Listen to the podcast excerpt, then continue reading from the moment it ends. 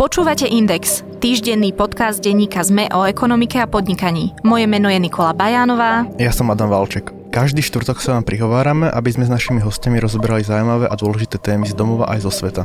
Ak chcete podporiť podcast Index, najlepšie urobíte, ak si kúpite digitálne predplatné Sme.sk na adrese sme.sk lomeno podcast. Vyjadrite tým podporu nám aj našim kolegom. Choďte na adresu sme.sk lomeno podcast. Ďakujeme. Tento týždeň sa budeme rozprávať o tom, že marihuana ovplyvňuje finančné trhy. Kanada v stredu 17. oktobra legalizovala jej používanie. Investori vo vidine úspechov preto už predtým začali vo veľkom investovať do firiem, ktoré spracúvajú túto rastlinu. Najskôr Adamov výber správ. Vláda nevyhlási exekučnú amnestiu. Minister spravodlivosti Gábor Gál predložil zákon, podľa ktorého by sa exekúcie staršie než 5 rokov zastavili. Veriteľia budú môcť naďalej peniaze vymáhať, ale podľa reformovaných pravidiel exekúcií. Teda náklady exekúcie sú limitované a exekútor sa vyberá náhodne podľa kraja.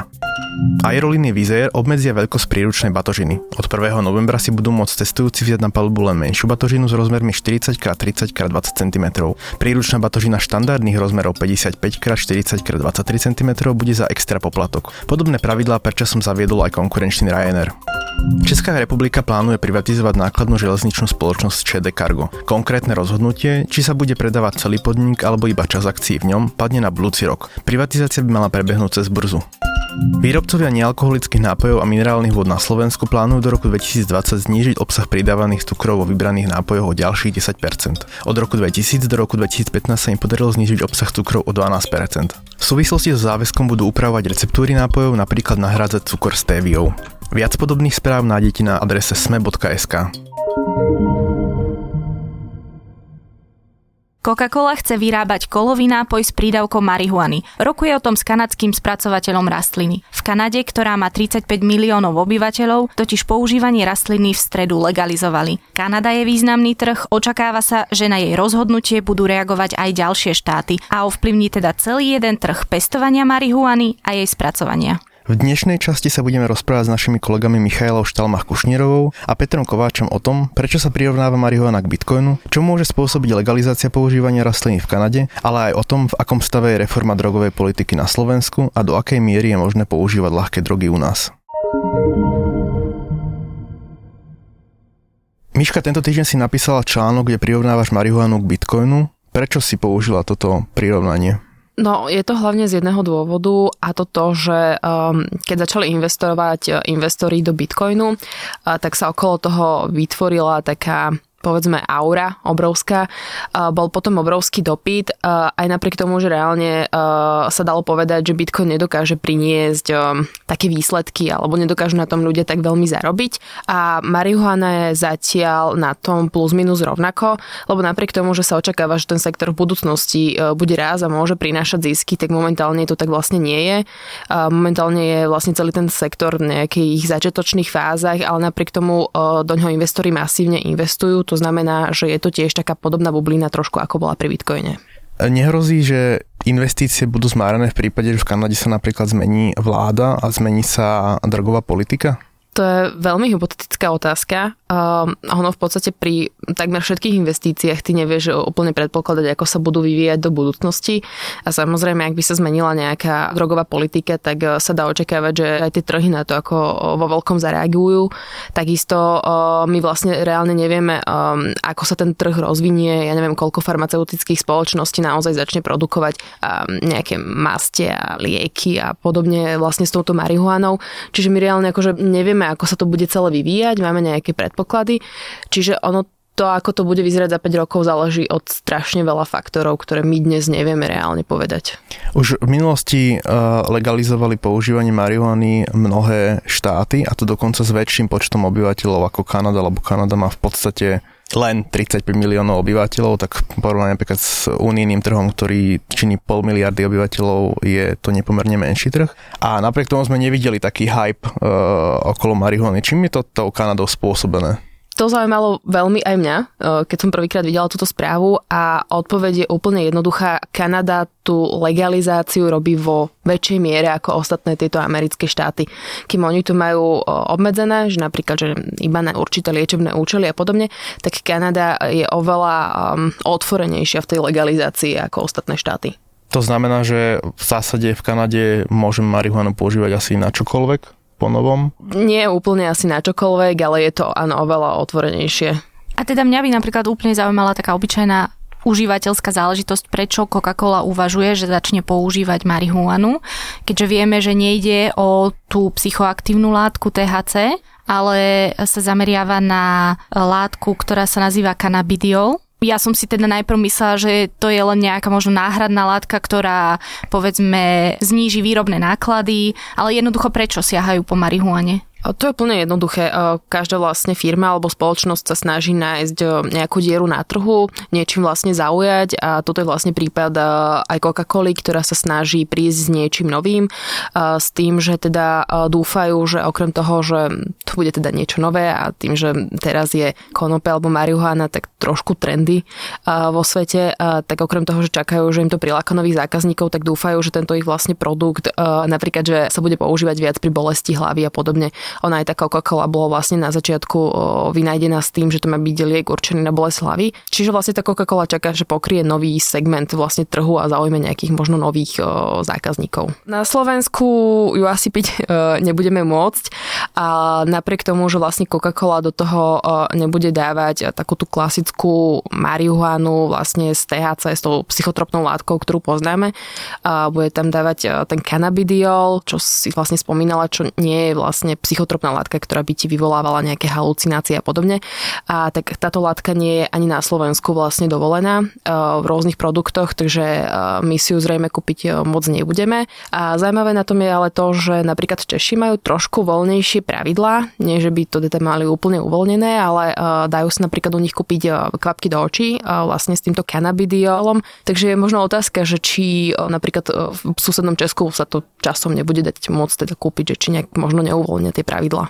Na Slovensku v potravinách aj v lekárniach je mnoho produktov, e, ktoré majú na sebe znázornený ten známy e, zelený lístok, alebo odkazujú svojim názvom na marihuanu alebo na konope. Ak teda hovoríme, že na Slovensku vlastne marihuana nie je legálna, tak čo je to vlastne za produkty a čo je ich obsahom?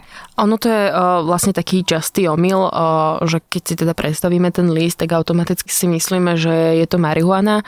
A on tie lístky by mali zobrazovať konope, a konkrétne konope siate, ktoré je vlastne u nás povolené, ale teda tiež iba na niektoré druhy účelov, s tým, že neobsahuje takmer žiadnu látku THC. Ak hovorím takmer žiadnu, tak tým myslím 0,0 niečo. Čiže vlastne nemá to nejaké psychotropné látky. Uh, toto je vlastne u nás povolené a takisto vlastne ako keby to konope siate má také malé semienka, tak tie sú u nás povolené, tie takisto nemajú psychotropnú látku, tie sa normálne jedia ako oriešky alebo dáva sa to vtáčikom ako také malé zobanie. Ak hovoríme o marihuane, je to taktiež konope, ale není to konope siate tých konope je vlastne viacero druhov a to, z ktorého je vlastne marihuana, tak e, to sú vlastne iné konope a majú teda už väčší e, obsah alebo podiel toho THC. Ty si vo svojom článku písala aj o analýze kanadskej banky CIBC, ktorá teda hovorí o tom, že tržby v segmente do roku 2020 by mali presiahnuť 6 miliard amerických dolárov. Vieme, že napríklad Colorado za pol roka vyzbiera na daniach z predaja marihuany takmer 50 miliónov dolárov. Je to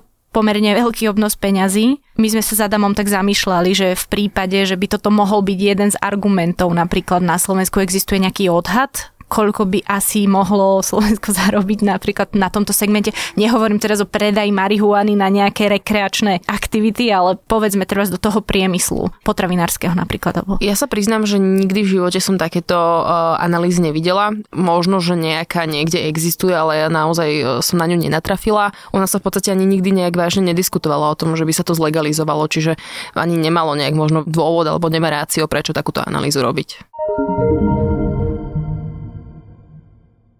Zatiaľ, čo sa na jednej strane Atlantického oceánu rieši marihuana ako surovina do nápojov, u nás je situácia stále veľmi konzervatívna. Miška vlastne spomínala, že na Slovensku sa nikdy neuvažovalo o legalizácii e, drog, ale ja poviem takú story z môjho života. Ja žijem e, vo Vrakuni, my máme ďaleko Pentagon a on málo kto si na Slovensku uvedomuje, že vlastne drogy už v nejakej miere na Slovensku sú legálne a spôsobili to vlastne rozhodnutia súdov a to, že máme na Slovensku nekvalitné drogy. Laicky povedané, ak jednoducho e, používateľ užíva nekvalitnú drogu, čiže má málo účinnej látky v sebe, tak nesplňa definíciu jednorazovej dávky a v zásade je beztrestný takýto človek, keď ho policajti prichytia. Spôsobuje to podľa mňa veľa praktických problémov. Typicky napríklad e, na Slovensku nie je teda trestná aplikácia droga, ale ich držba, ale keď niekto má tú jednorazovú dávku s malým obsahom účinnej látky, tak je vlastne nepostihnutelný.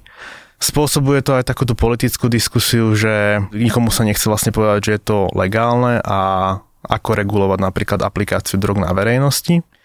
A nedávno vlastne bol návrh bývalej ministerky spravodlivosti Lucie Žitňanskej pomerne progresívne chcela reformovať drogovú politiku a časť tej reformy reagovala vlastne aj na tieto problémy, ktoré som e, pomenoval. Čo vlastne konkrétne chcela Lucia Žitňanská zmeniť, Peter?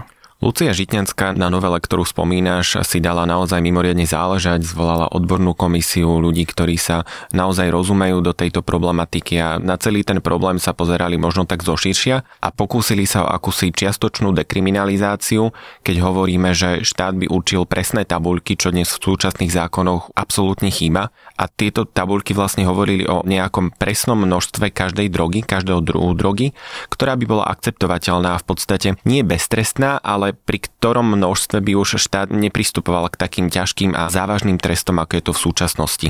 Aby som bol možno konkrétnejší, pri marihuane išlo o množstvo 1 gramu, čo je považovaná za takú typickú jednorazovú dávku, aj keď teda tá sa v závislosti od užívateľa a konkrétneho človeka líši. A zároveň možno kokain, pervitín, tam bolo 0,2 gramu navrhované, heroín 0,5 gramu a tieto množstva by boli teda postihované nižšími trestami, išlo by len o priestupok pri prvom konaní a teda pri stihnutí. A zároveň na takýto trest by sa nadvezovala jednak pokuta, ktorá mala byť vo výške 165 eur. Bez hľadu na to, aký typ drogy? Bez ohľadu na to, aký typ drogy, ak by bol teda v tejto tabuľke, keď sa bavíme o tých predpísaných množstvách a zároveň by nadvezovalo na tento postih finančný aj nejaké liečenie, nejaký pohovor so psychologom, kde by sa skúmala prípadná závislosť.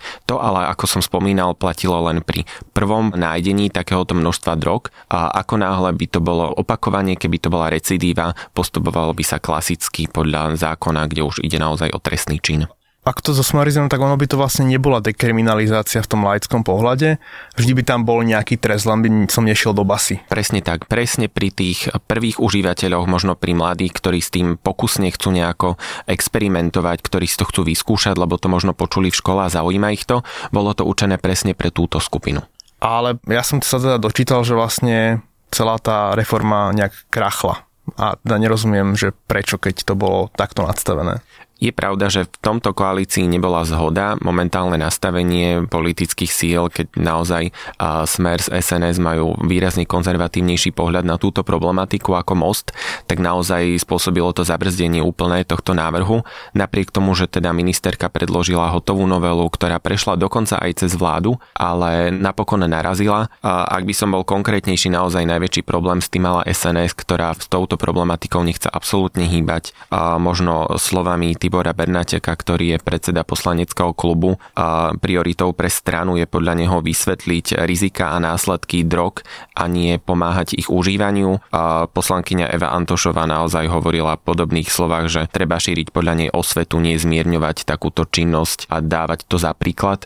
Takže určite to bolo absolútne nepríchodné cez SNS. Ale napríklad podobne na tom bol aj smer. A podľa teba tvoj osobný názor je, že čo je lepšie, lebo pravda je taká, že dneska sme v situácii, že niektoré drogy sú legálne, len množstvo tej legálnej dávky určuje súd nejakým znaleckým skúmaním. Je tento dnešný stav lepší ako to, že by niekto raz a navždy povedal, toto je množstvo, ktoré je legálne a aj ľudia sa budú môcť spolahnúť na to? Presne to je ten problém toho dneška, keď naozaj tie pravidla sú natoľko nejasné a natoľko závislé od konkrétneho sudcu, ktorý má prípad na starosti, eh, že naozaj je ťažko povedať, čo u nás platí a čo u nás nie. Vždy má niekto možnosť naozaj uhrať možno svoj prípad do lepšieho výsledku ako človek s rovnakým množstvom drogy, ktoré mu našli, ale na inom súde. Takže naozaj v súčasnosti je to tak nevyriešená problematika, ktorú by určite bolo potrebné eh, dať aspoň na správnu mieru a na nejakú rovinu, ktorá ktorá by bola rovnaká pre všetkých.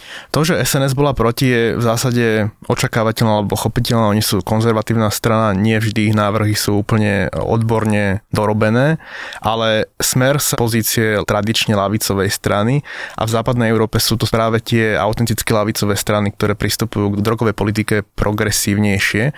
Aké boli výhrady smeru, že to nepodporil?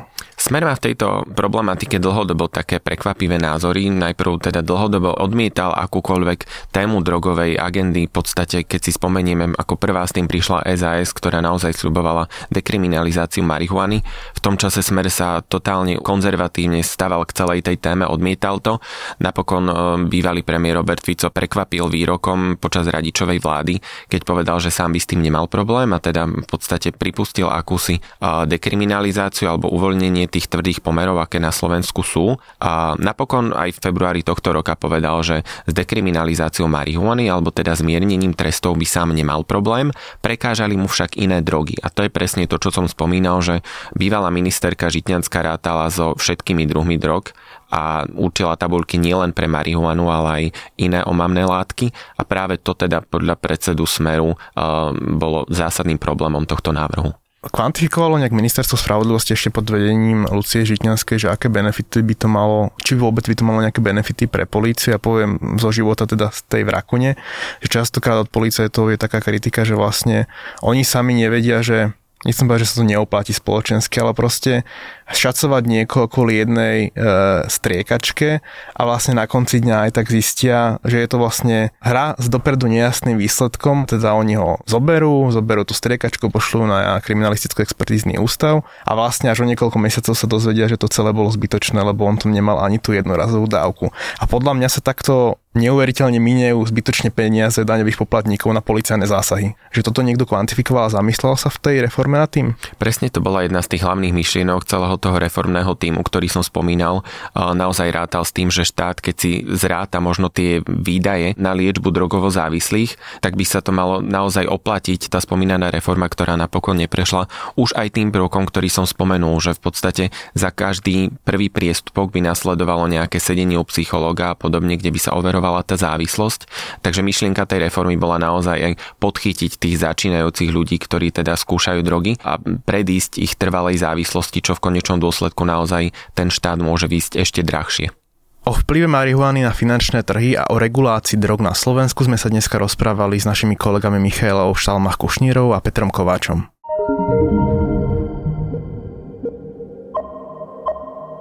Podcast Index vychádza každý týždeň vo štvrtok. Prihláste sa na jeho odoberanie vo svojej podcastovej mobilnej aplikácii na platformách Google Podcasty, Apple Podcasty alebo Spotify. Všetky diely, ako aj odkazy na témy, o ktorých hovoríme, nájdete na adrese sme.sk lomka index. Ak sa vám podcast páči, môžete ho ohodnotiť. Ak nám chcete poslať pripomienku, môžete sa pridať do podcastového klubu Sme na Facebooku alebo nám napísať e-mail na adresu index.sme.sk. Na tvorbe podcastu Index sa podielal Matej Ohrablo. Moje meno je Nikola Bajánová. Ja som Adam Valček.